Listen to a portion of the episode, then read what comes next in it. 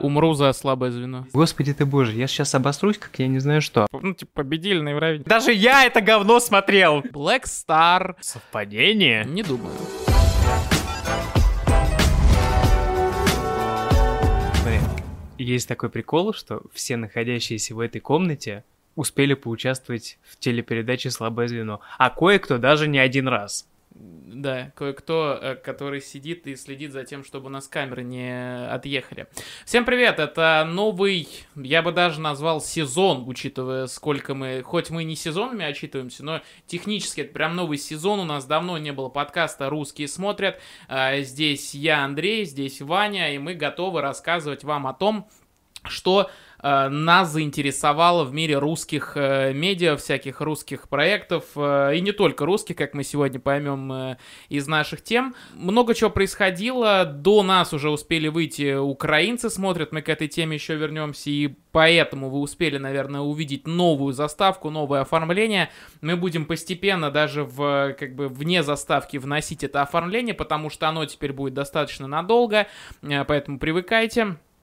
Э, мы пропустили в плане того, что не обсуждали очень много того, что происходило за эту зиму, весну.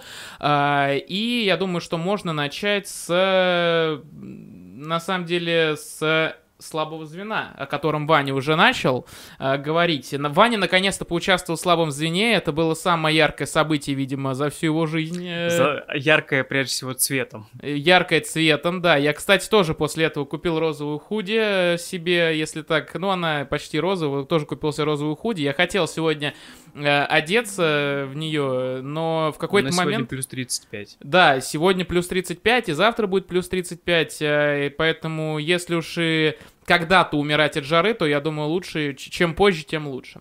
А, Ваня, я уже несколько раз рассказывал о том, у меня целый ролик посвященный, есть посвященный тому, как я сходил на слабое звено. И вот этот человек за камерами, который э, два раза побывал на слабом звене, он э, как бы во втором своем посещении все, что надо, сказал и доказал. Э, но Твое впечатление о слабом звене публично мы еще не знаем. Как тебе твой поход на Смотри, прежде всего, если вот ты поднимешь архивы, поднимешь записи, когда ты первый раз рассказывал в подкасте про то, как ты участвовал в прогоне, как ты участвовал в кастингах, ты меня спросил, а почему ты до сих пор не подал заявку на слабое звено? Я сказал, потому что не хочу. Потому что я действительно, ну, мне было с одной стороны лень, с другой стороны зачем? И до поры до времени все было хорошо, пока одним прекрасным февральским утром мне не пришло письмо, письмо, сообщение от нашего общего знакомого, э, дословно «А ну-ка быстро отправил заявку, сука». Ну и мне ничего не оставалось, как подчиниться. Я отправил, успешно прошел первый этап, потом успешно прошел второй этап. Я его, наверное, запомню очень надолго, потому что это самое веселое событие, которое было. Объясню почему. Эм, это было воскресенье, у меня воскресенье был рабочий день, я уже вечер, уставший, решил немного вечером накатить, ну, чтобы расслабиться. Раздается звонок. Здравствуйте, Иван, это редактор слабого звена, вы э, успешно ответили на вопросы в первом этапе. Давайте мы сейчас проведем второй этап, э, чтобы мы могли послушать, как вы воспринимаете вопросы на слух, ну и дальше понять, э, придете ли вы на запись или нет. А я уже пьяненький, я думаю, господи ты боже, я сейчас обосрусь, как я не знаю что абсолютно. Ну ладно. Мне задают вопросы, я каким-то чудом тоже на них ответил. А, ну и мне говорят, все, мы вас записываем, приходите. Как появилась розовая толстовка? Так. Это абсолютно банальная история. Когда приходит письмо, а, там всегда написано а, определенные правила дресс-кода и все такое оценив свой гардероб, я понял, что у меня все либо в какую-нибудь клеточку, полосочку, либо с очень большими логотипами, которые там э, устанут заклеивать. Если ты обратишь внимание по фоткам, которые я скидывал, я приехал изначально в другой одежде, а толстовку я просто взял с собой. Ну, мы покажем прямо сейчас да. вот этот, в чем приехал Ваня изначально, есть же это фотография? Ну да, особенно когда, вот, я, значит, да, особенно когда я там фоткался и после я там уже переоделся. А толстовку я просто взял взял с собой. А, и вот я приезжаю, Мне говорят, а у вас есть какая-то дополнительная одежда? Я достаю, ну вот, вот это вот. А, вот, отлично. Э, Причем я собирался сниматься именно в той одежде, в которой я приехал. Мне говорят, а вот мы вам уже все погладили, постирали, ну, надевайте. Я захожу, ну, естественно, толстовка, она же еще с начесом, как бы апрель, там, тепло и все такое. Мне э, в камере говорят, а тебе жарко в этом не будет? Я говорю, естественно, будет, но как, какая уже разница? А, Умру за слабое звено. Действительно. А, причем надо понимать, что э, это же утро, воскресенье, мне нужно ехать на другой конец города, я, естественно, еще нервничаю с ночи. Я там очень мало спал. Как и на этом подкасте. Кстати. Да. Я очень мало спал. Я в таком полусонном, полубредовом абсолютно состоянии. А, ну, но самое это главное. Когда все а, в съемочной группе увидели эту розовую толстовку, об этом не я сказал. Мне сказали, о, а вот у нас ведь был такой чувачок тоже в розовой толстовке, вот так он вылетел в первом раунде. Говорю, какое совпадение? Это ж мой знакомый. И уже, видимо, отталкиваясь от этого, вот эта вот э, редакторская группа быстрого реагирования, они как раз начали писать э, реплики Марии, основываясь именно на этом. На розовой толстовке? Ну да. Но если ты вспомнишь, там, розовая кофточка, все такое. Понятно. Плюс, когда... Я уже плохо помню ваши диалоги, честно говоря, поэтому да. Плюс, э, когда меня уже выкинули, мне говорили там рассказать что-нибудь про команду, а мне про команду нечего было рассказывать, поскольку спойлер алерт, э, второй раунд всего лишь, я там не успел оценить, там еще этого э, жука покойника и э, философа Мао Цзэдуни не было еще, а, поэтому я сказал, ну там команда ровная, то есть там вытаскивать было нечего. Но я сказал, ну вот у меня есть такая вот идиотская история, что до меня был а, мой хороший знакомый, который тоже пришел в розовой толстовке и вылетел в первом раунде. Поэтому вот э, такая веселая история получилась. Поэтому, э, как я сказал, вылетел я довольно быстро, но э, и свой, свою программу максимум я выполнил, и э, то ли через одну, то ли через две тумбы от меня стоял. Так уж вышел тоже человек, который из, тоже из моего небольшого городка. Он тоже очень хорошо резюмировал. Пришел хорошо, не вылетел в первом раунде еще лучше. Получил удовольствие от игры. Все замечательно. Ну, то есть вот э, такой странный э, опыт, э, я не знаю. Хорошо, что он был, плохо, что он был, лучше бы, чтобы его не было или что. Ну, просто вот констатация факта, оно случилось. А вот, кстати, ты бы так в таком случае хотел бы теперь, вот после первого опыта в интеллектуальной игре на телевидении, ты бы хотел во что-то еще играть? Вот я, я думаю, да. Э, какие, вот даже из того, что уже нету, какая игра тебя больше всего бы заинтересовала? А, ну, сейчас мы ударимся в ностальгию, ностальгию и все такое. А, Зов джунглей. Конечно. А, разумеется, нет. А, естественно, самое интересное из того, что я смотрел, а, из того, что в чем действительно хотелось бы поучаствовать, мне кажется, это просто программа, опередившая время и слишком быстро закрытая. Это, без, безусловно, русская рулетка. Ну, естественно. Uh, не, ну я тоже, конечно, хотел бы в русской рулетке, хотя, uh, учитывая, сколько я уже слышал uh, мифов о том, насколько все было там, знаешь, типа высоко, ну знаешь... Ну, там, и... ну, полтора метра Полтора-два метра, да. Я думал, оно, ну, побольше, и там прям очень мягкие какие-то Ну, штуки, естественно. Которые... И... Ну, типа, чтобы с огромной высоты падать, но, видимо, но не, насто... же... не настолько все фантастично. Но магия же телевидения в том, что как это снято, какой поставлен Конечно, свет. безусловно.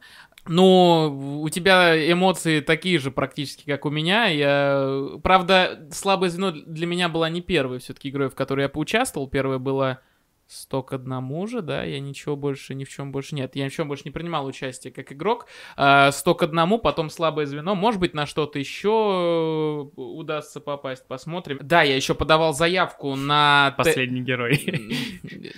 Почти. Внутренний мем. Да, я подавал заявку на какой-то пилот ТНТшного шоу интеллектуального, то ли пилот это был, то ли они реально что-то записывали. Короче, какое-то интеллектуальное шоу которые они в своем вот паблике набирали, но так как это шоу что-то не дошло до реализации. То есть я видел даже фотографии со съемок, если я ее сейчас найду, я ее, может, даже покажу, то, что сливали, по крайней мере.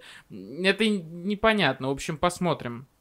Э, может быть, действительно, это, это прям интеллектуальная какая-то игра, которую прям анонсировали, которую черт его знает, вот как она получила какой-то, прода... Э, получит какой-то гринлайт дальше или нет, но мы с нетерпением ждем.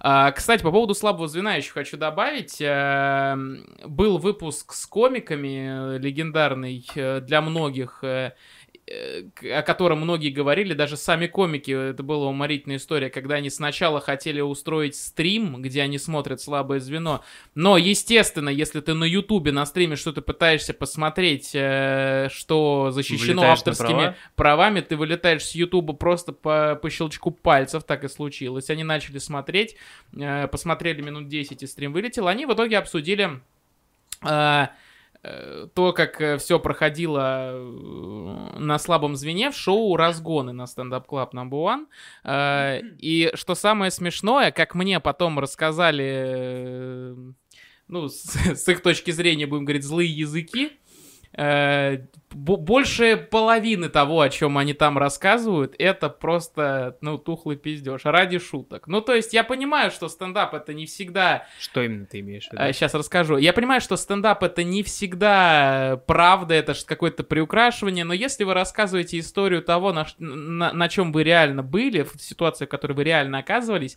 вот такие детали, которые вы придумываете по ходу, э, которых на самом деле не существовало, когда ты узнаешь, тем более, что все это наебка, ну, это немножечко, не знаю, становится немножечко обидно за всех участвующих, участвовавших в этом э, мероприятии. Я говорю о том, что они там рассказывали, что они матерились прям жестко, они прям такие э, много... Ну, надо смотреть разгон. Они там рассказывали, что они были пиздец какие смелые, э, что они там э, не попросили материться, они кто-то там сказал хуй-хуй, пизда, а, я вспомнил, прости, одну деталь, которую вот пока ты расскажешь, что они все были такие смелые, умные и все такое. Что меня удивило больше всего, ты понимаешь? Если ты смотрел игру, ты видел, как все играли абсолютно дерьмово, абсолютно на одном уровне дерьмово. Они поменяли местами ответы. На... Что меня поразило-то больше всего, что перед началом съемки было два прогона. Да. Сначала один круг, потом другой круг. А у нас один всего. А, ну, видимо, решили, ну, я не знаю, может, э, в той съемке, в которой был ты, все были чуть более опытные, я не знаю. Нет, потому что это была, э, потому что это был первый выпуск, но съемка, конечно, была не первая, но первый пул был. Конечно, так вот. так думали, что нормально будет один круг прогонять. Мы прогнали два круга, все отвечали просто как боженьки. Ну, тоже вопросы легкие. Я не знаю, насколько... Мне кажется, и потом были э, тоже не сильно сложные вопросы. Возможно, просто я тупой или что. Но первый круг. Собираем башню секунд за 40. Все дают правильные ответы, никто не дал ни одного неправильного. Второй круг тоже собираем секунд за 30. Потом выходит Мария, начинаем снимать, и пуксренг. И все, все. и все, да, все пуксренг. Но на самом деле, а, вот возвращаясь к вопросу про комиков, с которого ты мне как бы сбил, а, они даже не дело не в вопросах, а в том, как они а, рассказывали про диалоги, в которые, которые вот между игрой происходят. И там, как мне рассказывали потом люди, которые со стороны на все это в студии смотрели, Ничего этого не было. Они все стояли, еле-еле из них слова выдавливали. Ну, чудеса монтажа или... Да, так дело не в чудесах монтажа, я говорю, что они рассказывают на э, разгонах, что они, что у них вырезали до хера всего смешного, а на деле ничего смешного этого, то, о чем они рассказывают, практически не было. Ну вот кроме актеров стендапа, это, естественно, нужно было разогнать. А как, кстати, объяснили, почему именно актеры стендапа? А, э, потому что, короче, это Киселевы неправильно, ну, подводку написали с актерами стендапа, э, и они уже как бы договорились, что они все, и просто чуть ли не на уровне мысли договорились, что все будут теперь говорить актеры стендапа. И там половина из них, ну, типа вот Аганесяна, например, там вообще лицо скрючило, когда он пытался говорить актер стендапа, когда вот на, в, в начале все mm-hmm. проезжает. Ну, это было забавно. А, вот, вот это да, это правда. Все остальное, судя, ну, как бы, рас... зная по тому, как мне рассказывал человек, который за кадром там стоял, все это ну, на словах-то Лев Толстой, на а на деле как-то да. нет. Да. А, Еще из того, что мы упустили э, за это, за эти полгода, у нас реально подкаста не было. Последний у нас был, получается, когда мы с тобой стримили? В декабре, кажется. Э, в декабре... Нет, мы с тобой стримили не в декабре, а в а, феврале. В да, феврале да, да. мы стримили, точно, у нас э, подкаст был как раз вот, мы обсуждали там Голубого Урганта, вот этого да, выстрелившего, да, да. все вот это. Мы, естественно, пропустили самый главный наш телевизионный ивент, э, ну, на наш взгляд, естественно, это Евровидение который нас собирает чаще всего э, более-менее и э, по которому мы угораем, это Евровидение. В этом году тем более интересно обсудить Евровидение, потому что ковидные ограничения, все вот эти вот проблемы тоже связанные с коронавирусом. Как тебе э, вот эти выкручивания Европейского вещательного союза, которые в итоге вышли за ту неделю, которая была. Mm, ты имеешь в виду то, что каждый день всех проверяли, то, что... И это тоже, но я, то, скорее, я, скорее, я скорее то, как это на эфире отразилось. То есть... Э, когда э, выступающих, не, некоторых выступающих не пускают в страну, они записи присылают, кто-то заболевает, и у них записанную репетицию показывают. На мой взгляд, э, опять-таки, возможно, магия монтажа и все такое, но, как мне показалось, потому как это было смонтировано, особенно качество не пострадало. Безусловно. Ну, на качестве нет, но в какой-то момент на результате это отразилось все-таки. То есть, э, то, тоже Австра... Поясни. Ну, например, Австралия, которая выступала за записанным э, заранее роликом у себя там, э, и, ну, если бы она выступала на сцене, это вообще возымело бы совершенно другой эффект. Ну, возможно. Возможно, я просто не очень хорошо помню австралийский номер, потому что там, кроме этого, были чуть более яркие представители. Ну, я думаю, что, ну, на мой взгляд, если бы, например, э, они же в одном, по-моему, полуфинале выступали, Австралия и Бельгия, вот мне кажется, если бы э, Австралия, допустим, э, выступал бы на сцене, Бельгия в таком случае бы не прошла. Возможно. Но опять-таки, были бы у бабушки колеса, была бы бабушка трактором. Ну, поэтому... Ну, естественно, но э, ну, много чего произошло. Э, Манижа, вот мы обсуждали. Нет, мы не обсуждали, еще Манижа не было. А Манижа не было заявлено, когда мы говорили в прошлый раз. Э, я сразу говорил, когда я еще смотрел отбор на Евровидение, который был на Первом канале, который все называют фарсом, что изначально должна была ехать Манижа, все понятно, это просто, это не имеет никакого значения, на мой взгляд, то есть многие говорили о том, что вот этот отбор, это просто там, не знаю, сбро... это, с, с тряской денег там с народа, э, просто... Такое говорят, по-моему, каждый год. Каждый год это говорят, по поводу Евровидения тоже сам говорят. Э, просто с тряской денег с... каждый год, да, у нас же отбор каждый год на Евровидении проходит, молодец. Но на канале Россия так точно. Ну, опять-таки, Иван, не, ты... не каждый год, но... Когда у нас до 2021 года отбор проводили публичный? А, в шестнадцатом году. Кто у нас в шестнадцатом году ехал? Лазарев. Его что, отбирали путем телеголосования? Насколько помню, да. Нет. Последний отбор на Евровидение телевизионный до 2021 года у нас был в 2012 году с бурановскими бабушками. Возможно, у меня какая-то система координат поехала, но нет, в нет, нет, всех... каком году э, была совместная заявка Билана и Волковой? В 12 разве? Не знаю, но, но я точно знаю, что последняя заявка была в 2012 году. В 2013 году технически можно сказать, что выбрали э, те, путем телеголосования просто потому, что, ну, типа, победитель голоса поехал. Окей. Mm-hmm. Потому они решили попробовать... Прак... So -so. Они решили попробовать просто практику разных стран, когда они посылают э, победителя Э, самого такого главного музыкального проекта канала, который Ну, согласись, это правильная тактика. Э, ну, с точки зрения Евровидения, наверное, если мы говорим о конкурсе молодых артистов, хотя там Эд Ширан сейчас хочет ехать в следующем, ну, не в следующем году, а просто хочет. От Великобритании? Нет, от Мальты, естественно. А, ну э, это, но я думаю, что так или иначе вот когда говорят, э, артист, э, который многого достиг в России, не должен там ехать э, э, на Евровидение, вот ты все время приводишь при, пример мне Белкина, который рассказывает про Евровидение, а я этот ролик вообще не понимаю, потому что он... по, по твоему мнению, этот ролик просто устарел. По моему мнению, этот ролик изначально был не совсем, ну, скажем так... Ну давай оговоримся, что этому ролику 8 лет.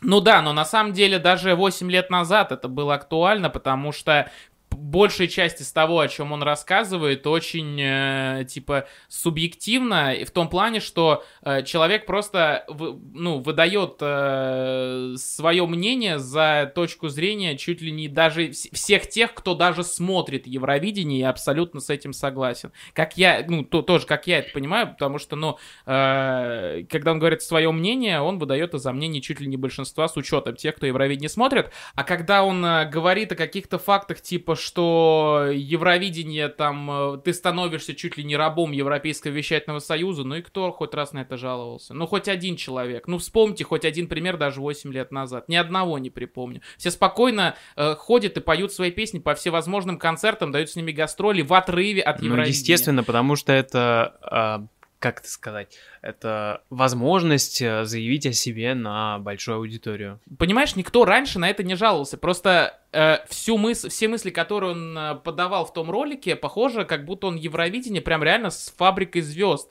сравнивал, когда вот эти были слухи, да, даже не слухи, а просто что э, после какой там, после третьей фабрики, что ли, вот этот бывший муж Валерий, все не забываю, как ее зовут. Э, ну, я понял, о ком речь. Да, э, который написал кучу песен. Шульгин. Шульгин, спасибо. Когда Шульгин написал там э, кучу говеннейших песен для фабрикантов, э, и просто никого не взял к себе на лейбл и сказал, все песни, я, типа, большинство песен я тоже сейчас беру. Дробыш так делал, Фадеев обожает так делать. Black Star. Ну, то есть он сравнивает Евровидение с вот Black Star'ом тупо. То есть ты теперь в нашей кабале, как бы это, ну, такого не было никогда. Никто на это не жаловался, иначе бы все об этом знали и бойкотировали бы Евровидение именно из-за этого. Ни разу я о подобных скандалах не слышал. Насколько я понял, там доносилась мысль, что это, да, с одной стороны такая своеобразная фабрика звезд, а с другой стороны это э, такое э, условное писькомерство между международными телекомпаниями, у кого больше бабок, э, кто круче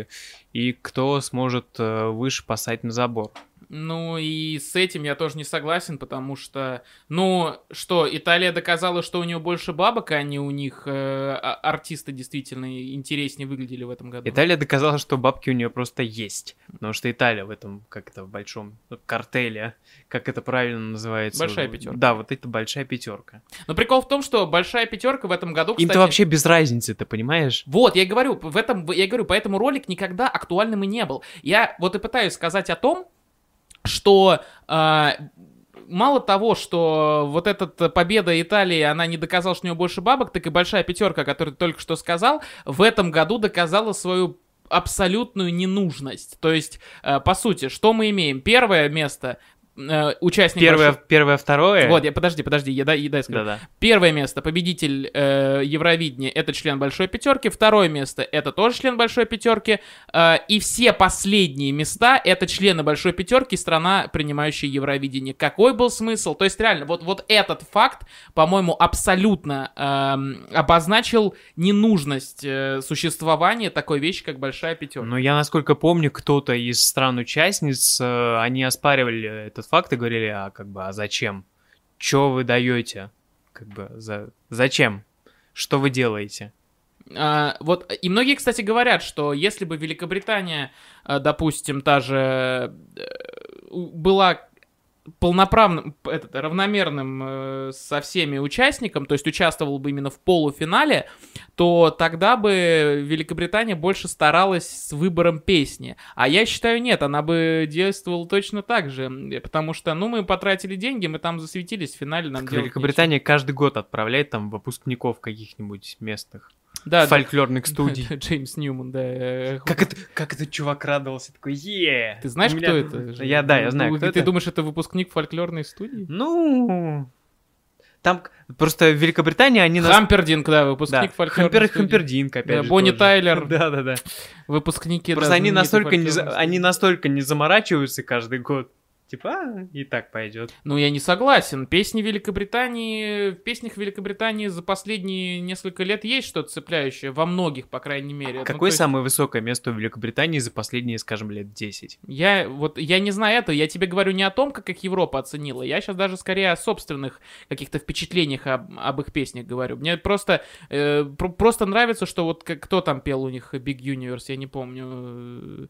Э, мне эта песня нравилась в 15 или 16 году, году них была песня цепляющая, которая у меня в плейлисте долго пролежала, пока я не поменял э, сервис, которого я слушал, не перенес ее. А, ну, то есть... Э, у них достаточно много цепляющих песен, просто они целиком э, не цепляют народ, имеется в виду весь, вот как это было, допустим, с той же Италией, может быть, тем же Э, хотел сказать Little Big, но, ну, технически Little Big тоже цепляли, мы можем сказать, что они, типа, победили, типа, ну, типа, победили на Евровидении. Эм, э, как у тех же, кто у нас, Дункан Лоуренс тоже его тоже слушали, он же сейчас вот в 2019 году победил в Европе, а в 20 э, а в 20 там, в 21 году выстрелил просто абсолютно по, по, по всему миру. То есть там его уже и в Америке вот так же эту, эта песня, по сути, перезагрузилась и в Америке стала теперь Не знаю, возможно, мы существуем в каких-то параллельных реальностях, но я даже сейчас навскидку не вспомню, как звучала его песня в девятнадцатом году. Она... Неважно, как она звучала, я просто тебе говорю о том, что в Америке сейчас... Вот я недавно буквально, может быть, месяца 4-5 назад видел, что в шоу у Эллен был Дункан Лоуренс и сказал, вот он со своей песней Arcade, которая сейчас по всей Америке жужжит, дребезжит, блядь. Вот, вот, вот на, типа она получила свой, свое второе дыхание уже именно там. То есть, mm-hmm. ну, парень не, не потерялся после Евровидения, можно так сказать. А, в отличие от победителя 17 года. Где он сейчас? Черт его знает. А, окей. Кстати, кто это был? А, Сальвадор Собраль. Я помню. А, да, вот. Который, который пел про чек из Макдональдса. Точно, да. точно. Но обрати внимание, что который год подряд все пытаются вот продвинуть какую-то повесточку, но та же даже манижа, да? Вот, я, кстати, за заметил, мы так ушли от того, что я так и не договорил по поводу того, что и все говорят, И который что год подряд побеждает то, что абсолютно э, идет в разрез со всем. То есть э, побеждает э, в итоге не политика и э, простите за патетизм, побеждает музыка в итоге. Uh, опять, то есть ты считаешь, что в... Ну, ты, ты считаешь, что в восемнадцатом году, допустим, победила музыка или повестка? Израиль. Я помню. Я не говорю, что песня Неты плохая или что-то такое. Я говорю о том, что все-таки повесточка какая-то. Победила, там... наверное, скорее не повесточка, а образ. Образ, ну, навеянный, давай будем так говорить. Но, но опять же, это mm. неплохо. Ну, такая но kind, kind мы... of ферка-сердючка. Но если мы говорим, да, но если мы говорим о том, что побеждала до Неты и после, тут, э, это как бы э, как бы вот этот португалец и, и Дункан Лоуренс, они оба mm-hmm. обычные парни, и там победила музыка та, та же. Э, в случае с э, тоже победила музыка. В случае с Нетой вопрос так, стоит на качелях. Песня цепляющая, безусловно, но как бы бе- не без образа тоже было. Хорошо, а почему Манижу не оценили? Э, по разным причинам. Блять, я вот не, я уже третий раз пытаюсь договорить мысль по поводу нацотбора. Ты mm-hmm. меня с ней уже да. третий раз это Хорошо, только не сбивай, давай, пожалуйста. А, по поводу национального отбора. А, всегда все говорили, что это фарс и прочее. В этом году говорят то же самое. А, хотя ничего, как бы, если вспомнить, если вспомнить, кто там были, я сразу сказал, что как live-перформанс на Евровидении, еще когда я смотрел отбор. Ну, из того, что было, это действительно было лучше. Манижа была лучшим. Да, я помню, я месяца два спорил с э, коллегами по предыдущей работе, что, э, мол, э, вот, Манижа э, отвратительное говно, это невозможно, как это должно представлять нашу страну? Говорю, она едет на Евровидение, а не на, блядь, Юрмалу или где что там проходит, но не на новую волну. Хотя, по-моему, то же самое. Нет, новая волна это вот такой, знаешь, чисто скрепный русский конкурс уже давно как закрепился, знаешь, типа «Белые ночи» в Санкт-Петербурге, вот это вот. Я однажды включил, и у меня чуть волосы дыбом не встали от этого фестиваля. Э, вот новая волна это чисто такой русско, русско-православный славянский базар Витебский. Э, в общем, вот такого уровня. А Евровидение это вот то, что то, тот конкурс, на котором э, перформанс Манижа очень и очень был нужен, а не то, что мы видели вот из двух остальных заявок. Хотя звучало тоже современно, безусловно. Эм, хотя даже Термейтс мне не зашли, они такие очень, очень, очень далеко от того, что я бы хотел слышать на Евровидении и вообще у себя в плейлисте, но Манежа была самым лучшим из этого варианта. А там, получается, были сколько? Три, четыре номера? Три. Три. Э, я считаю, что, кстати, выбирать из трех заявок очень удо- гораздо удобнее, чем это раньше было в России. Нам предлагали там из восьми, из десяти чуть ли не заявок. Да ты вообще песен не Слушай, ну я правильно понимаю, что вот этот национальный отбор, его как-то в последний момент э, впихнули, э, вот эта часовая трансляция, непонятно зачем, потому что, ну, если национальный отбор, то предполагается, что это такое большое, осмысленное, обдуманное, там, часа на три. Э, Вот, это от количества участников зависит. Я считаю, что, во-первых, она была а так не это часовая. просто такая она про- была не- прослойка перед программой «Время». Она была не часовая, кстати. Ее в, в последний момент продлили голосование. Хотя, давай так. э, В эфире нам дали, э, скажем так, дали э, информацию, что мы продолж- продолжим после программы «Время», типа мы придумали это прямо сейчас. На деле, я думаю, что это все было запланировано, типа вот мы ува- уважаем зрителя, мы продолжим, мы дадим зрителям еще поголосовать. Просто потому, как я, как это видел я, это просто что-то было такое из говна и палок, сделанное на коленке в последний момент. Ну, я думаю, что да, это было сделано достаточно небрежно и достаточно как-то необдуманно, очень резко. В общем, да, это очень некрасиво выглядело. Но а, так или иначе, я считаю, что полтора часа для такого отбора это вполне себе нормально. Но был полтора часа все-таки, давайте уж будем честны. Ну, там, с рекламой, если считать. Ну, опять же, я считаю, что три, ну, может, четыре заявки на варианта заявок на Евровидение это вполне себе нормальная тема, и выбирать из шести, да ты вообще песен практически не запоминаешь. То есть у тебя хотя бы есть три песни, из которых ты можешь выбирать, они в разных жанрах так или иначе были. Это было ок. Слушай, а ты можешь сделать э, предсказание, прогноз, как угодно, э, кто, условно говоря, в следующем году из тех, кто мог бы, кто хотел бы, кто может поехать? Э, Опять-таки, с учетом того, что это канал Россия и э, те же самые скрепы. э, Маркони? Нет, э, короче... Да, Рубальскую отправят. Да, но мы сейчас к этому еще вернемся. А, Я думаю, что э, они, они все время намекают на Панайотова. Ну, типа, ну, намекают... Сколько лет уже намекают? Э, А Панайотов даже пытался от Украины, насколько я помню, ехать. Он, ну, в отборе украинском участвовал. И в российском тоже он участвовал. Нет, я помню, как... э, Что-то постоянный участник отборов на протяжении лет 15 точно. Да, да, так и есть. Но, опять же, они намекают об этом почему-то с Чуриковой. То есть, скорее всего, если Панайотов и поедет на Евровидение, то вероятнее всего в 23-м году с Первым каналом. А в этом году, я думаю, что... А, причем же мы еще помним, что Киркоров сказал, что я буду точно России помогать в следующем Мгм. году. Я думаю, что нас опять ждет какой-нибудь... э, Трэш-шапито. Не, э, ну, я даже не на это пытаюсь акцентировать, а что нас ждет какой-нибудь опять э, козырь в рукаве, который типа, вот, у нас есть артист, которого вы не ждали, как с Самойловой, только в том плане, что э, Ну, вы, вы, вы это- слышали ее, вы слышали о ней пару раз где-то, а мы вырастим из нее, а мы ее вырастим заново, короче, вот этого артиста. Вот, вот в таком смысле.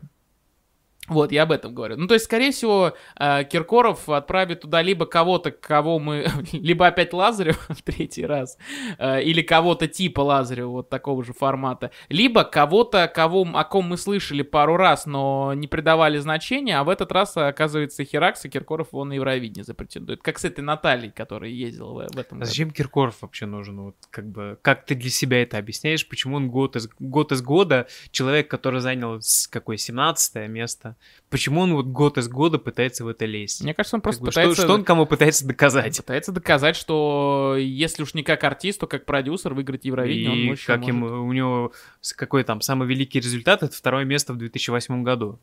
Ну и что? Ты, Всё. ты меня спрашиваешь? Ты, ты, ты мне пытаешься это сказать? Я понимаю, что у Киркорова полная жопа с этим. Я, я, я с тобой не спорю в этом плане, я согласен абсолютно.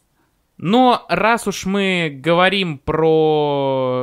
Уже заговорили про Маркони, про канал «Россия», у меня на днях, э, на днях, месяц назад вышел э, ролик про... Даже чуть больше, наверное, месяц-полтора назад ролик про шоу «Я вижу твой голос». Мы говорили про музыкальную интуицию. И прямо на стриме, кстати, про музыка... когда мы говорили про музыкальную интуицию, на стриме «Русский смотрят», на меня там уже начали поправлять, что я начал вкидывать дезу про это, про это шоу, что я неправильно все обозначил. И перед тем, как, э, ну, как бы при подготовке ролика, мне уже этот человек, который э, писал в чате, помог э, с такой, с, с наброском информации. И, в общем, теперь ролик получился достаточно информативным и э, как бы с правильной информацией. Ты смотрел его? Да, я его смотрел. Как тебе вообще вот вся эта история с двумя этими шоу?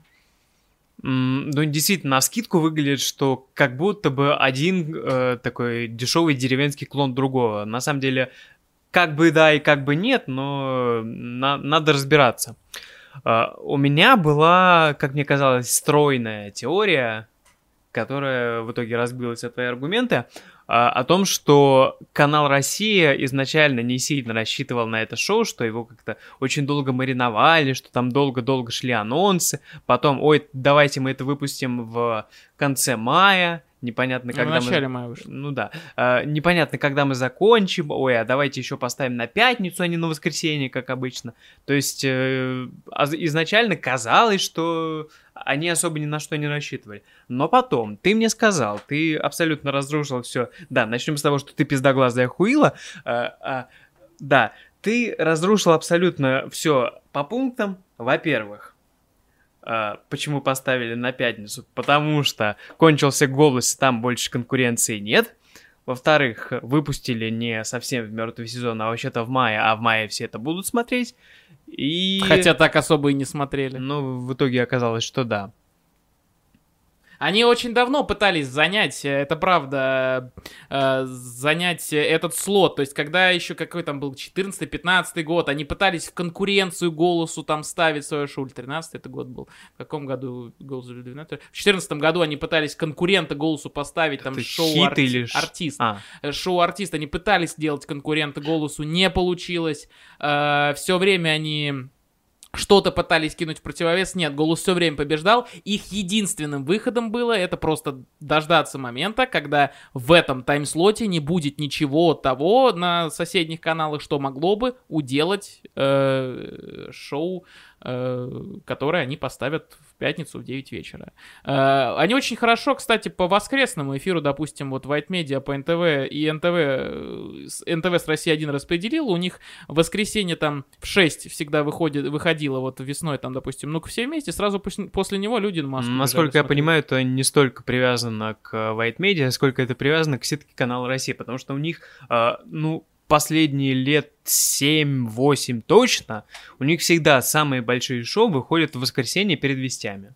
ну и это вот тоже, и да. Ну да, нет, ну подожди минуточку. А, ну и так или иначе удобно было бы э, им э, ставить маску в ту же субботу, например, а тут, видишь, они сразу захватывают весь Ну да, я рассказывал про это, ты опять-таки тоже разрушил мою, как мне казалось, стройную теорию о том, что какой смысл это показывать в воскресенье, когда на одном канале идет Киселев, на другом канале идет Холостяк, это никто не будет смотреть, но в итоге это все смотрели. А в итоге Холостяк пришлось двигать, понимаешь, в этот раз? Теперь они Холостяк двигают из-за того, что маска выходит. Да. До чего мы дожили? Год До чего мы прошел. дожили? Даже я это говно смотрел!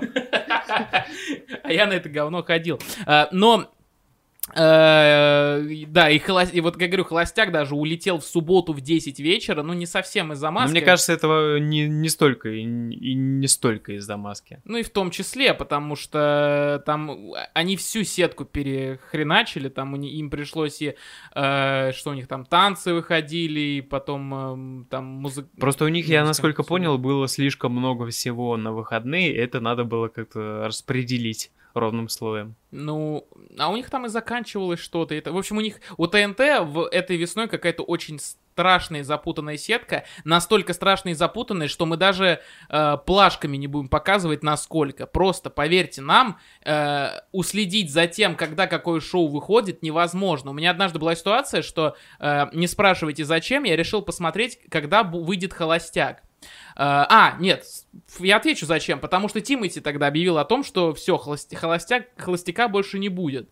Э, все, я удаляю там выпуск со, со всех ютубов, все, холостяка не будет. Естественно, это был просто тупой пиар-ход, кто бы сомневался. Э, я решил посмотреть э, в программу передачи, смотрю, реально, воскресенье, там, условно, там, в 8-7 вечера, холостяка нет. Я думаю, нихера, реально, что ли, закрыли? Тимати не напиздел в какой-то веке. Нет, оказывается, они его просто перенесли на субботу. Э, и очень странно, что... Как-то очень подозрительно, что они просто убрали, перенесли проект с таймслота, когда идет маска, на, на какой-то более свободный для зрителей. Совпадение? Не думаю.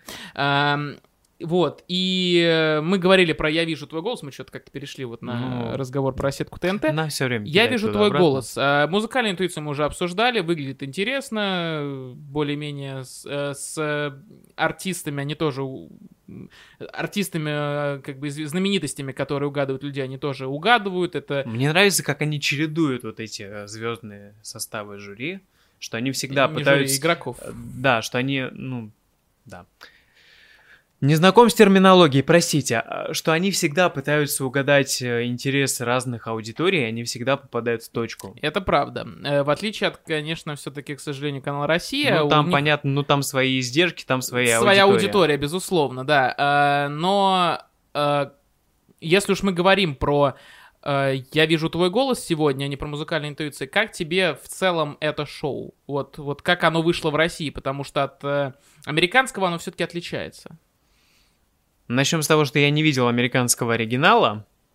Э, Давай так, быстро скажу. В американском оригинале, э, в отличие от э, российского, можно выиграть не только одну какую-то конкретную сумму. В России можно выиграть только миллион, смотря кого ты до финала доведешь. В Америке можно поугадывать, кто плохо поет, э, несколько раз угадать, э, какую-то сумму набрать и уже выбрать, э, хочешь ли ты идти в банк и либо 100 тысяч долларов, либо нич- ничего, либо ты просто забираешь то, что ты заработал до этого. Знаешь, мне показалось, что это получилось шоу, достойное канала «Россия-1», как обычно это бывает. Ну да, там что-то посидели, попели, пошутили, отсняли, выпустили, а через сезон про это шоу никто не вспомнит. И обиднее всего, на мой взгляд, мне здесь за Маркони будет, если так случится. Ты... Почему? А потому что это то шоу, в котором Маркони выглядит максимально аутентично. Да ладно. Я серьезно. Это вот шоу, в котором человек должен быть похож на свадебного тамаду. Это вот когда э, человек максимально попал, вернее, с выбором человека на то, чтобы вести программу, прям максимально попали. Ты Ты знаешь, Не мне казалось, да, опять-таки начнем с того, ну ладно, А, мне так наоборот казалось, что Маркони это в последнее время такая своеобразная затычка в жопе стала, что а кто у нас будет вести шоу? Ну, там, а кто у нас везде? Ну, Маркони какой-нибудь. Он один, один хер никому не нужен. А я, кстати, Особенно- снова буду разрушать твою теорию. Особенно, знаешь, особенно после того, как э, все по нему абсолютно катком проехались после Галилео. Вот. Да. И, между И прочим, и, получается, что виноват не Маркони. И со стороны это выглядит так, что он уже настолько никому не нужен, что да, он вроде там что-то в Урганте на Первом канале что-то там пылил. Потом его засунули сюда, сделали ставку, проиграли. И он оказался никому не нужен, ну и вот все, всплыл на Втором канале. Кстати, забавно, что прям аккуратно его подменили на Анисимова, вот этого Константина, Он который... там всю дорогу, по-моему, был. Ну да, он э, чуть ли не придумал вечерний Ургант, э, но он теперь, ну, он прям чуть ли не заменил в кадре Маркони, если так подумать. А, Но я о чем? Когда э, мы сейчас вот говорили про Галилео, я думаю, что народ понимает, что Маркони так или иначе в Галилео не виноват, его туда позвали. А люди, которые работают в продакшене, которые отвечают за, про, ну, вот, за то, как проект должен, кто проект должен вести, в общем, начальство, э, главные, кастинг-директоры, они понимают, что они, смотря на Галилео, смотря на какие-нибудь там ВК-фесты, которые вел Маркони, когда они удаленно все были, да, э, смотря на все то, чем занимался, короче говоря, Маркони, они понимают, что для их проекта Маркони подходит, потому что за, за какой бы проект Маркони не брался, он этим проектом живет. И объясняю, М. он за этот проект топит. Вспомни Галилео. То есть когда Галилео выходил, на него вылили ушат говна, а он продолжал его защищать. Он, им, он за него как бы стоял горой, потому что ему было важно не только то, чтобы его жопа была в тепле, но и чтобы сам проект сохранялся. Также я вижу твой голос. Он, насколько бы он не был кому-то раздражающим, сколько бы много его не было, так или иначе, он за эти проекты стоит. И это в первую очередь для продюсеров проекта очень важно. И для меня, как, ну, мне лично, как для человека, который видит, что Маркони так или иначе старается, все равно очень приятно, ну, как бы наблюдать за этой ситуацией. То есть, следуя твоей логике, Маркони, он сейчас так условно попадет в обойму второго канала. Что а... если надо провести какое-нибудь шоу, ставим Маркони. Да, как раньше с Ургантом. Один раз, как они, э, как они, Гуревича вынули, зачем, непонятно. Ну, он, кстати, так аутентично так смотрелся. А, а теперь э, будет везде на канале Россия Маркони. Что однажды, там уже пять сезонов было у этих удивительных людей. Ну, там еще до этого в погоню его вынули. А, ну, тем более. Но он тоже как бы лицо... Не, ну, Гуревич очень харизматичный мужик, поэтому он э, в тех проектах, которые его засунули, вообще ничего против не имеет, берите. А, ну, аналогия не совсем правильная, но как они когда-то делали ставку на, там, на Галкина, на Малахова. Когда-то. Теперь, видимо, они будут делать ставку на Маркони. Я не думаю, что они будут делать ставку... Чисто в развлекательном, я имею в виду. Ну, я не думаю, что будет так много проектов, э, как... Э, я бы не сказал, что с Галкиным и Малаховым так много было проектов, которые прям они бы вели. Их было... Ну, ну то что, их в каждую жопу пытались засунуть у Малахова было три проекта, было и осталось два, было три проекта, в которых я помню его, четыре, извините, проекта, в которых вот я видишь. знаю его, сейчас, ну ладно, пять, ну ладно, короче, все проекты ведет Малахов. Э, я вспомнил четыре, это вот его прямой эфир, его «Привет, Андрей», э, «Стена» танцы и, и «Танцы со звездами». Ну, типа, это, вот серьезно, в, в трех из четырех проектов так или иначе Малахов-то попадает. Э, в, с тем, что, э, ну, как бы с образом, с тем, что он хочет, э, с тем, что он должен из себя, короче, представлять как ведущий. В стене не подошел, я считаю. Стена это принципе, было что-то странное и ну нет, это непонятно шо... зачем. Это, а, оно было за тем, что формат э, был на хайпе по всему миру, и нам тоже нужно было что-то делать. Малахов только пришел на Россию 1, он был самым ярким э, лицом канала, и в тот момент, когда выходило шоу «Стена», его ну, нужно было ставить. Я понимаю абсолютно это решение продюсерское, почему это надо делать. Mm-hmm. А, и там уже было неважно, насколько сильно он на самом деле подходил туда именно как ведущий э, интеллектуального шоу. Очень слабо, будем честны. А он до этого что-то подобное вел, я пытаюсь вспомнить. Ну, только если... А, нет, я перепутал с... Я, я хотел сказать, э, я перепутал сейчас э, стирку на миллион. Я думал, что стирку на миллион тоже вел э, Малахов, но нет, это был Якубович. Нет, нет, по-моему, нет, не вел ничего подобного. Если вел, я по, по, как бы я понабросаю справки. Если что, я выведу прямо вот сейчас оверлейм проекты, которые э, вел интеллектуальный проект, который вел Малахов, но я такие не припомню. Ну ладно. Э, вот, ну, в общем, сам проект «Я вижу твой голос» мы определим как... Норм норм. Э, но... но про него через год никто не вспомнит. Окей. Э, ну, про него вспомнят только, знаешь, в, в контексте того, что, а, это как же как, я, как музыкальная интуиция, которая выходит до сих пор, потому что музыка, на музыкальную интуицию и ставок больше, и рейтинг выше. Хорошо, а есть ли в России кто-то, условно, аналог, наш ответ Киму Джонгу? Азамат Мусагалиев. Блять, ты, ты про... Нет, нет, мне сейчас показалось, ты скажешь Анатолий Цой. Э, Блять, чего? Нет, я не скажу Анатолий Цой, потому что я его видел исключительно как э, ведущим только одного шоу, э, и я как, уже абсолютно как, как не оно, помню. Как оно Саранхэ да. оно называлось. Еще, я, еще Тэфи получили, я, да. я уже не помню, насколько хорош он был в этом шоу. Ну, поэтому... Ну, если, ну, если Тэфи получили, то... Эм, э, ну, я не помню, поэтому надо просто смотреть, как он сейчас будет вести фактор страха. Ой, кстати, фактор Ой, страха. Как неожиданно э, мы перешли на другую White тему. White Media запускает шоу «Фактор страха» на канале НТВ, где ведущим будет победитель одного из других шоу на канале НТВ от White Media э, Анатолий Цой. Эм, ну, как запускают? Скорее перезапускают. Ну, Перезап... А он тоже на НТВ выходил, да? Да, там сколько? Три сезона, Я, не, кажется, я не было. знаю, я, кстати, никогда не смотрел полноценно «Фактор страха», поэтому мне нужно будет э, познакомиться с оригиналом. это великая история, на самом деле. Пожалуйста, Иван, вам слово.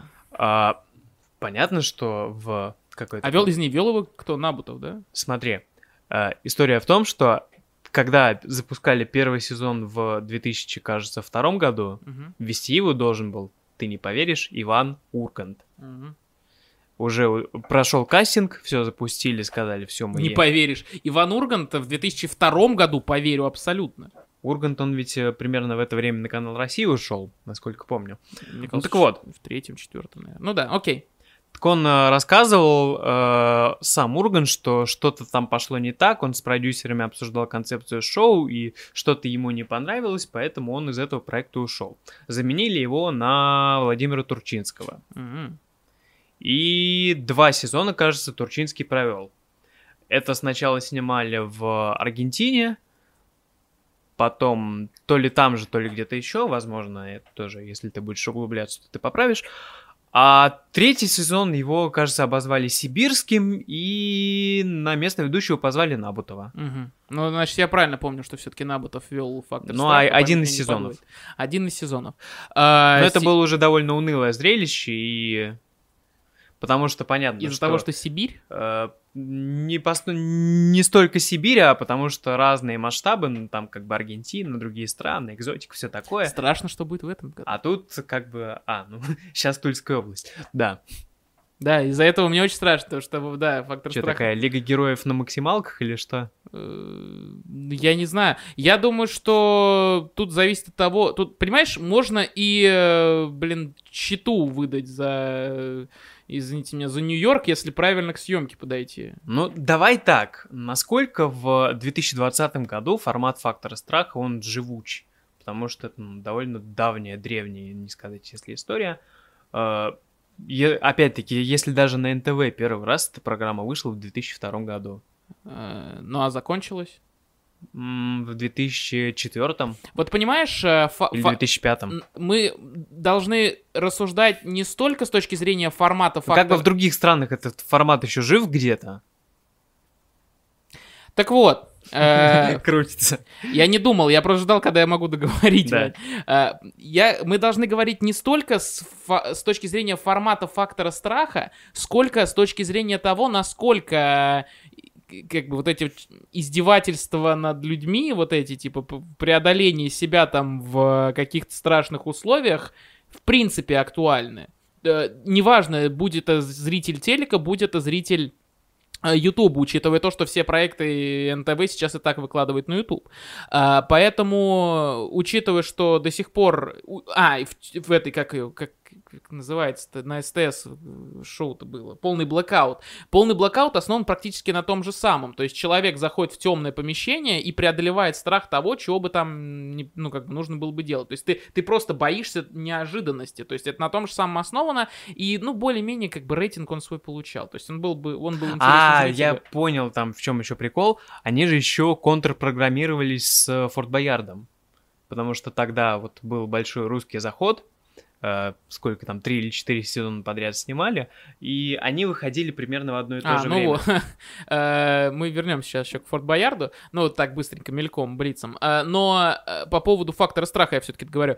Эм, Это, рабо... это будет работать, опять же, при правильной подаче, потому что... То есть его тоже в воскресенье в 8 вечера поставят. Это не очевидно. важно. Э, Просто если в народе все еще остается актуальным, оно, мне кажется, чуть ли не всегда будет актуальным. Вот это вот вопрос преодоления себя, вот это преодоление страха, когда людям делают то, что им не нравится в плане того, что там начинают э, есть червяков, вот это вот, что там было в факторе страха, прыгать с парашютом, человек корет, ему не нравится вот это все. Люди, как бы спрос есть. Дело не в формате фактора страха, а именно в спросе на вот э, такие э, такие трэш-штуки, которые Ну, я бы не сказал, что там сильно трэш, там ну, просто что-то такое, экстремальные. Ну, то есть запрос на экстрим. ну что-то такое на пределе возможностей, Ну да, да. не да, более да, того. да, да. Ну, преодоление себя. Ну, ф- я думаю, что работает, учитывая, что э, совсем недавно были популярны разные форматы от кликлака на этом основанные. А там сейчас тоже снова звезды будут, да? Да, да. То- Только Печально. звезды. А в «Факторе страха» э, НТВ на предыдущем были не только звезды. Там, по-моему, звезд не было вообще. А, вообще не было. Просто, ну, а может быть, это тестовая какая-нибудь штука, потом наберут народ. Но я хотя все равно не пойду. Мне не интересны такие штуки, извините, не хочу. Только на последний герой. Только Да. на последний герой. Эм, Мы никогда не раскроем суть этой шутки, не пытайтесь. Э, В общем, а- а- э, ф- будем надеяться, что фактор страха со звездами или без э, будет интересным. Если нет, то мы обосрем это в следующем подкасте. Э, Мы про Форт Боярд, кстати, говорили. Э, Просто мельком так быстренько пробежимся. А, Форт Боярд э, уже снимают э, во Франции, вот э, чуть ли не прямо сейчас. э, Звезды туда поехали, будет в этом... Но я, насколько понимаю, там ведь планировали это в прошлом году делать, но там... потом- Удиви- а Почему же не получилось? Смотри, потому что а, прошел сезон в 2019 году, они сказали, о, хорошо, замечательно получилось, мы едем на следующий год. На следующий год пандемия не поехали, и то есть Ну и просто... вот, 21 А ведущие все те же, там, и Шнуров, и всё. Понятно, пока непонятно. Я видел две сторис от участников, кто ведущий, непонятно. И я еще не знаю. Просто мне кажется, в контексте, опять-таки, канала СТС, как мне кажется, было бы идеально, если бы ведущим стал Сергей Светлаков. Идеально, да? То есть мы только что говорили о том, что пихать одни и те же рожи на канале Россия это э, не, не, не очень такое себе. а, И тут был бы идеально, чтобы, чтобы... оправдать его наличие на канале. Потому что он все время раскидывается и говорит, мы там что-то делаем, пиздатое, крутое, но этого нет. Я уверен, что если Сергей Светлаков э, будет вести шоу Форт Боярд, то он очень сильно затеряется там. Нужен кто-то именно вот прям такой по формации именно шнуровской. Кто у нас там есть из таких людей на СТС, прям чтобы закрепил. Да блин, Шац офигенно вел бы Форт Боярд. Кстати, Шац офигенно был бы, был бы офигенно ведущим Форт Боярда, если у них бы не Шнуров был. Хотя Шнуров, я считаю, там вполне себе нормально. насколько понимаю, у Шнурова сейчас немножечко другие задачи и планы. Ну, а может быть, у него и найдется пара неделек на то, чтобы помочь людей форте. А, окей, но это все, опять же, мы просто закидываем удочки на следующий подкаст, чтобы мы за два дня не... До, до записи следующего не размышляли, что нам а, обсуждать. Мы просто закинули обсудить фактор страха, когда он выйдет, обсудить Форт Боярд, когда он выйдет. Ожидайте, подписывайтесь, ставьте лайки а, и комментарии. Значит, эм, у нас, э, как мы говорили, вышел э, подкаст «Украинцы смотрят» до нашего, до, «Русский смотрит», скажем так. Спинов вышел до немножко раньше оригинального сезона. И там обсуждали, э, там, вернее, оставили нам, закинули удочку на обсуждение того, что там много тем на самом деле закинули, но мне самое интересное было это э, обсудить украинские шоу на российском ТВ. Ну, украинские шоу, как бы, и которые пошли на Поясни, российском что ты имеешь в виду. а, ну, допустим, а, Лига смеха, который, которой не получилось в итоге прорваться на СТС, там была очень долгая история, чуть ли не говорили, что это будет вместо премьер-лиги КВНовской. В Ну, итоге По факту так оно и должно было быть. должно было быть, но в итоге все накрылось э, медной пиздой, и как бы и сама, и сама Лига смеха, и, сама прем- и премьер-лигу тоже в итоге прикрыли.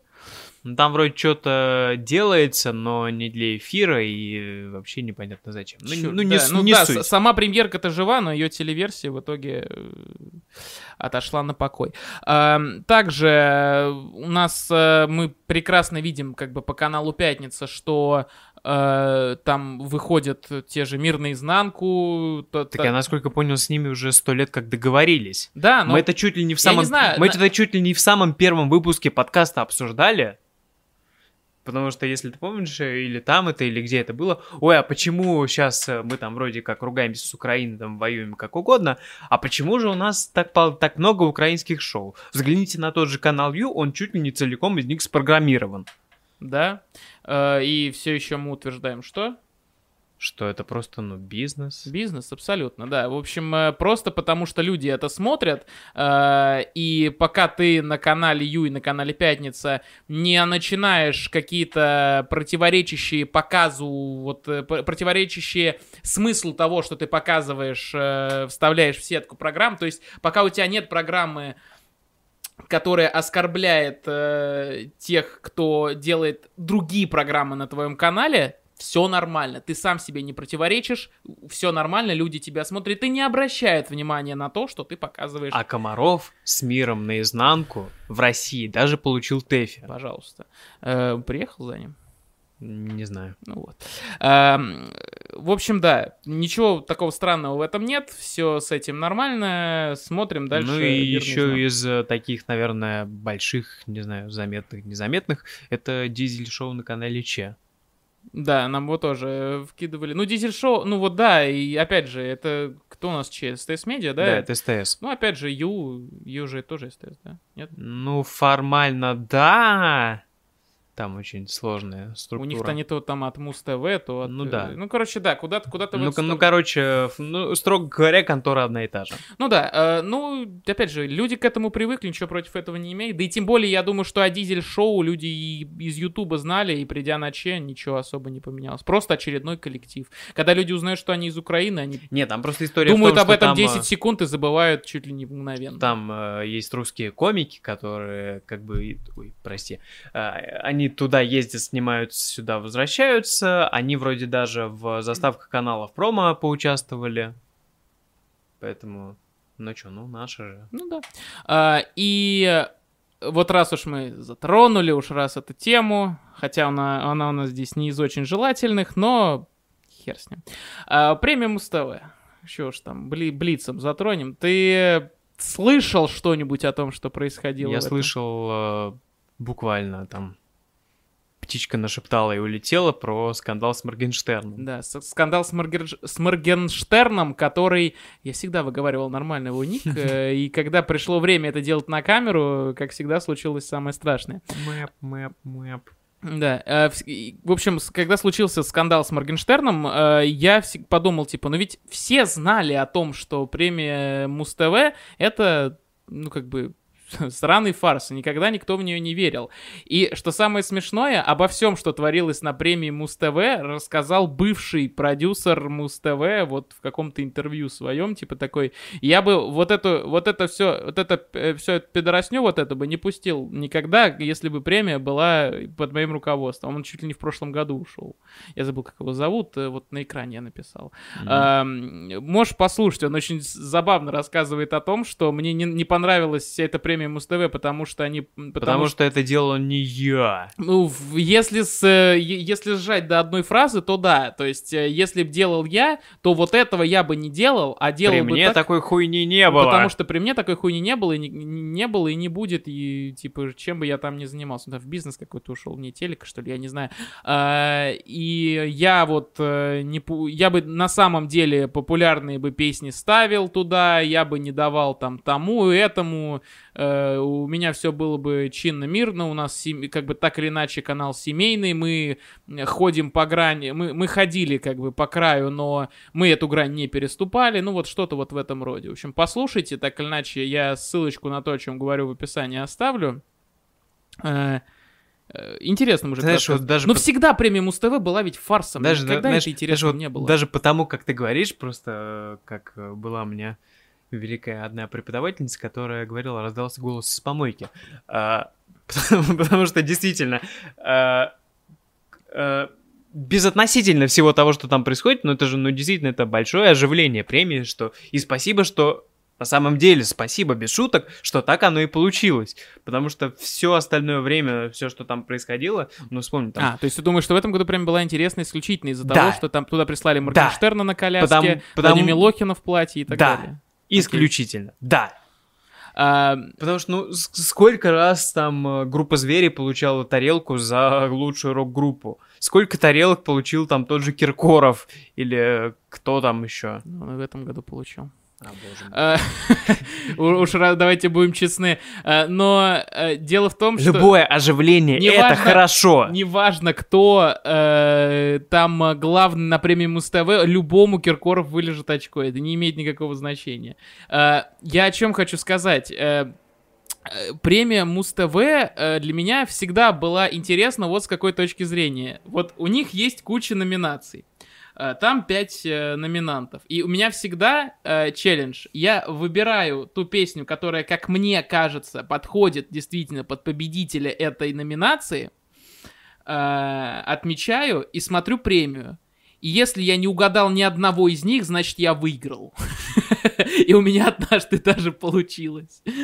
Э, вот так, вот, именно с таким, мне кажется, настроением нужно смотреть премиум СТВ. Может быть, когда-нибудь я так и сделаю, и, может, на стриме посмотрю все свои ставки прям аккуратно, прям, и чтобы было интересно это все наблюдать. Но до этого нужно ждать год. Э, давайте будем ждать. А, вот. Потому что я не знаю, насколько ты следишь, не следишь, в курсе, не в курсе о существовании э, премии MTV Europe Music Awards. Нет. То есть там даже можно, даже это можно не смотреть, можно чисто, знаешь, в Википедии по странице пробежаться, чтобы посмотреть на эволюцию этого шоу и понять, что сейчас э, возможно, даже нет премии, которая лучше бы отображала а, предпочтения европейской публики именно в плане музыки. И у них всегда так было, и это действительно, это год из года трансформировалось, менялось, и сейчас имеется то, что имеется. А вот премия Муз-ТВ как бы... Понятно, что изначально это был некий наш ответ всяким там премиям. А, и она им и остается. Да, за... Это, это, сколько бы мы ни говорили, это самая крупная премия в стране. И так или иначе, ну, она выглядит не так э, ужасно. Э, не, ну, ну, в, плане, в плане оболочки и э, шоу, как, ну, постановки шоу в плане там хореографии там и прочего, она, ну, не самое, не, не самое плохое, что могло бы быть. Уж ну, то есть, участники это как бы, ну, херня собачья, понятно, что это не самое, как бы, не то, за что можно хвалить премиум Муз-ТВ, и не нужно, я бы даже сказал, за большую часть, за большую часть участников, э, окей. А, восхищаться тем, что они позвали их ради эпатажа, да, но хвалить, э, не знаю. Да потому что какие сейчас премии, получается, есть в России? Муз-ТВ? РУ-ТВ, Жара. Ну, Золотой граммофон. РУ-ТВ. Ну, kind of. А, Жара. Жара, песня года, все я бы не, не вообще не сбрасывал со счетов РУ-ТВ, на ваш взгляд, на, на, на, как бы на мой взгляд. Ну, как, ну, русское радио, как бы, то песня та же поет, она же. Э, у, это премия русского радио, мне кажется, у них своя премия есть. Ну, я говорю, ну... Золотой а, граммофон. Называют. Ну, я и говорю.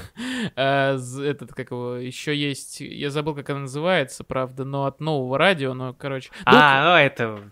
Выше из, из подвала постучали. Да-да-да. Ну, короче, блин, у нас премии, как бы, чуть ли не каждый день иди сходи на сайт, где продают билеты на стадионы, там наверняка уже завтра будет какая-нибудь премия вручаться от канала, не знаю, от канала э, Звезда, я не знаю. Там, а, у них, у, них же, у них же есть свое, свое песенное шоу, кстати.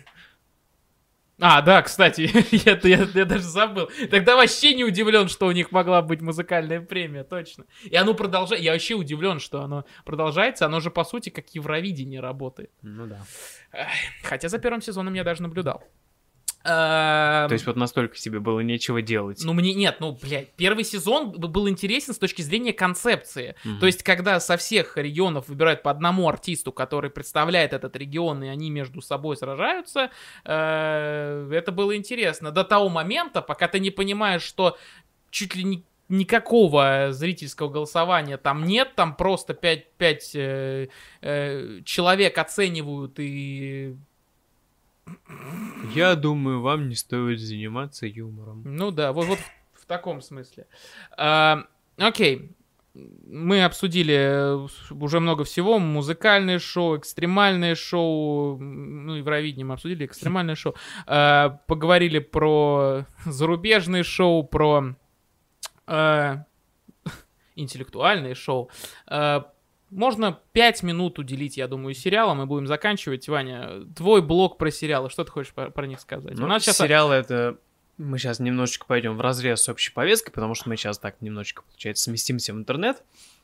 Это нам наоборот, нам надо больше говорить про интернет, я считаю. Да, потому что, если ты помнишь, у нас изначальная концепция, что ты про YouTube, а я про все остальное. Ну, вот сейчас э, минутка про все остальное. Пожалуйста. Э, самый, как бы, сейчас э, действительно заметный заметное событие в сети интернет это э, сериал Пищеблок, если тебе это о чем-то было. Я все хочу посмотреть, но у меня а. времени не хватает. Да. Ты знаешь, э, вот э, что меня удивляет, насколько я понимаю, из тех, кто смотрел, не только меня это удивляет, насколько вот э, веб-сериалы пытаются подавать как что-то, как будто они прям кричат, что смотрите, мы это делаем специально не для телевизора. Потому что, если ты помнишь, был вот этот мем «Мы хотим больше сисек». А что важное в женщине? Душа. Да, и легендарное видео. Ну, Да. и на чем это? Вот сериал «Пищеблок» чуть ли не на этом основан. «Хочу сиськи, По сути, люблю за душу». да, ну как бы атмосфера, пионерский лагерь, все такое, но все все понимают. Конечно. А, и при этом в это же время, пока шел сериал производства кинокомпании «Среда» на сервисе Кинопоиск, Кинопоиск. тут же появилась новость, что э, компания «Среда» заключила эксклюзивное соглашение с кинотеатром «Иви». Одновременно с этим э, «Иви» объявили о назначении, не помню, то ли генеральным, то ли креативным продюсером Хабенского. О, Вот этого я не слышал, интересно. Потому что история это в чем? Последние год-полтора, как угодно, шло основное соревнование между сервисами, как бы Кинопоиск слэш Ока. У кого там больше, больше денег, у кого там яйца покрупнее, э, у Яндекса или у Сбера. И в этот момент оказалось, что рынок э, и, в принципе, вся эм, эта сфера, она, как оказалось, востребована, потому что люди смотрят, люди там выбирают и смотрят, э, и думают, а что и как.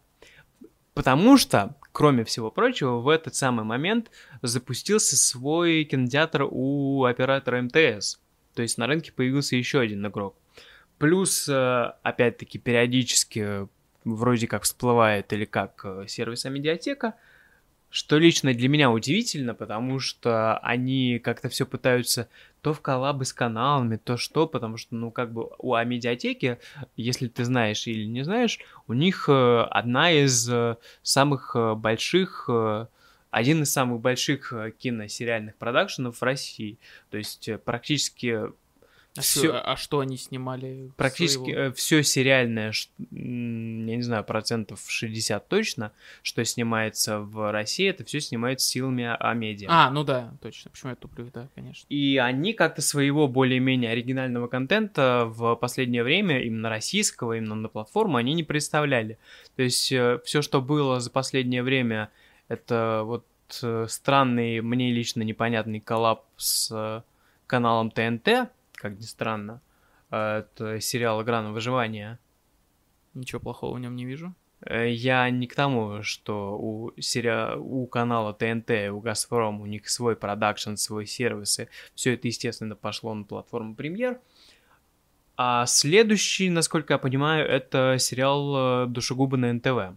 Опять-таки, что НТВ, Газпром, свой продакшн, почему это делали не сами, почему это сделали вместе с ними, почему это ушло на медиатеку. Ну ладно, это вопрос третий.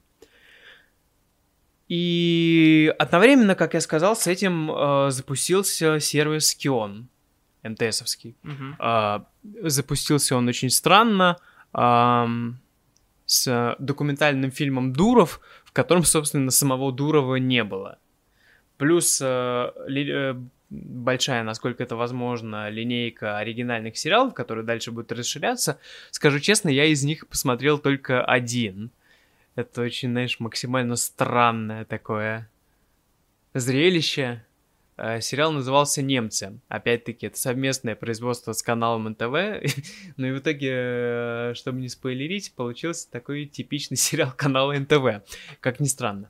А, Ну, как я и сказал, как бы понятно, что сейчас э, платформы будут воевать прежде всего за производителей, и с одной, э, с одной стороны кажется, что э, сделка с компанией «Среда» — это очень большая история, потому что, ну, никто не будет скрывать, никто не будет спорить, что самые крутые сериалы, которые делают в России, их делает компания «Среда». «Обратная сторона Луны», Ну да, я с- я «Мажоры», абсолютно вот это все. Да даже то, что выходило на Кинопоиске до этого.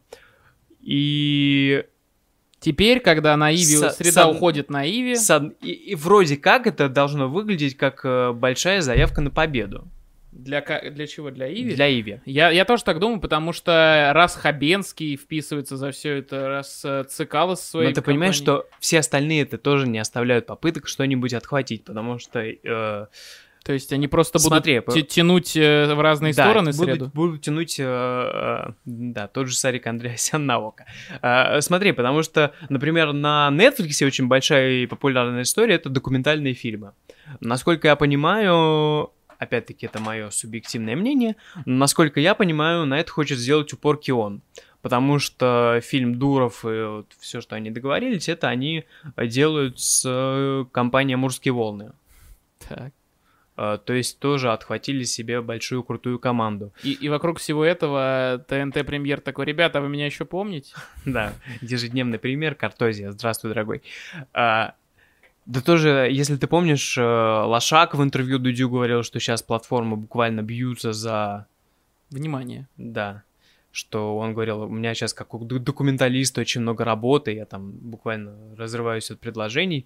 То есть э, действительно интересно смотреть, во что это выльется. Ну, это еще одна удочка для нашего следующего подкаста, потому что э, вот этот вот летний межсезон, он как бы просто дает нам новости о том, что может произойти в этом году, этой осенью, и мы как бы подготавливаем это начало сезона, и мы закидываем удочку к тому, что мы будем обсуждать всю осень, и также в продолжении зимой, и, э, так скажем, до конца телевизионного сезона, потому что чаще всего он начинается как раз вот в конце июля, когда, собственно, выйдет наш подкаст.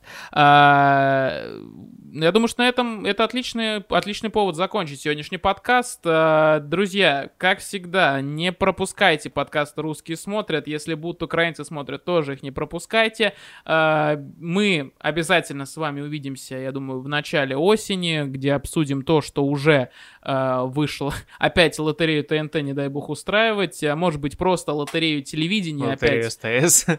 Э, Ну, я не думаю, что на СТС так много будет. Мы просто устроим, может быть, опять, вот было, мне понравилась очень концепция вот этой лотереи, поэтому мы, э, наверное, так и сделаем, но сделаем это со всеми проектами, которые нас заинтересовали. То есть мы с тобой просто напишем, что нам Расширяем горизонт. Расширим, да, горизонт, э, просто расширим как бы наш, панораму нашего восприятия и посмотрим, что нам было интересно. Мы напишем каждый вот какое, какое шоу там, какой сериал, может быть, нас заинтересовал, кинем это в общий чан и будем все это э, опять выгребать, показывать и будем обсуждать, потому что это интересный формат. Мы будем каждую осень, наверное, так начинать, а дальше уже э, по новостям проходиться, которые... Потому что начало осени это всегда именно вот начало каких-то проектов, и такие осенние лотереи нам проводить всегда было бы интересно. Ну а пока что начало сезона мы а, открыли, э, мы открыли, скажем так, наш консилиум, э, мы поговорили. Подожди, мы, мы что нас- закрыли одну часть и закинули удочку на другую. да, да, да, мы за- закрыли прошлый сезон, как бы, который у нас был весной, и э, дали, дали старт к тому, что нас ожидает уже э, в новом сезоне совсем скоро. Спасибо большое за то, что смотрели подкаст «Русские смотрят» под номером 12. С вами были Андрей. Ваня. Э, Забыл.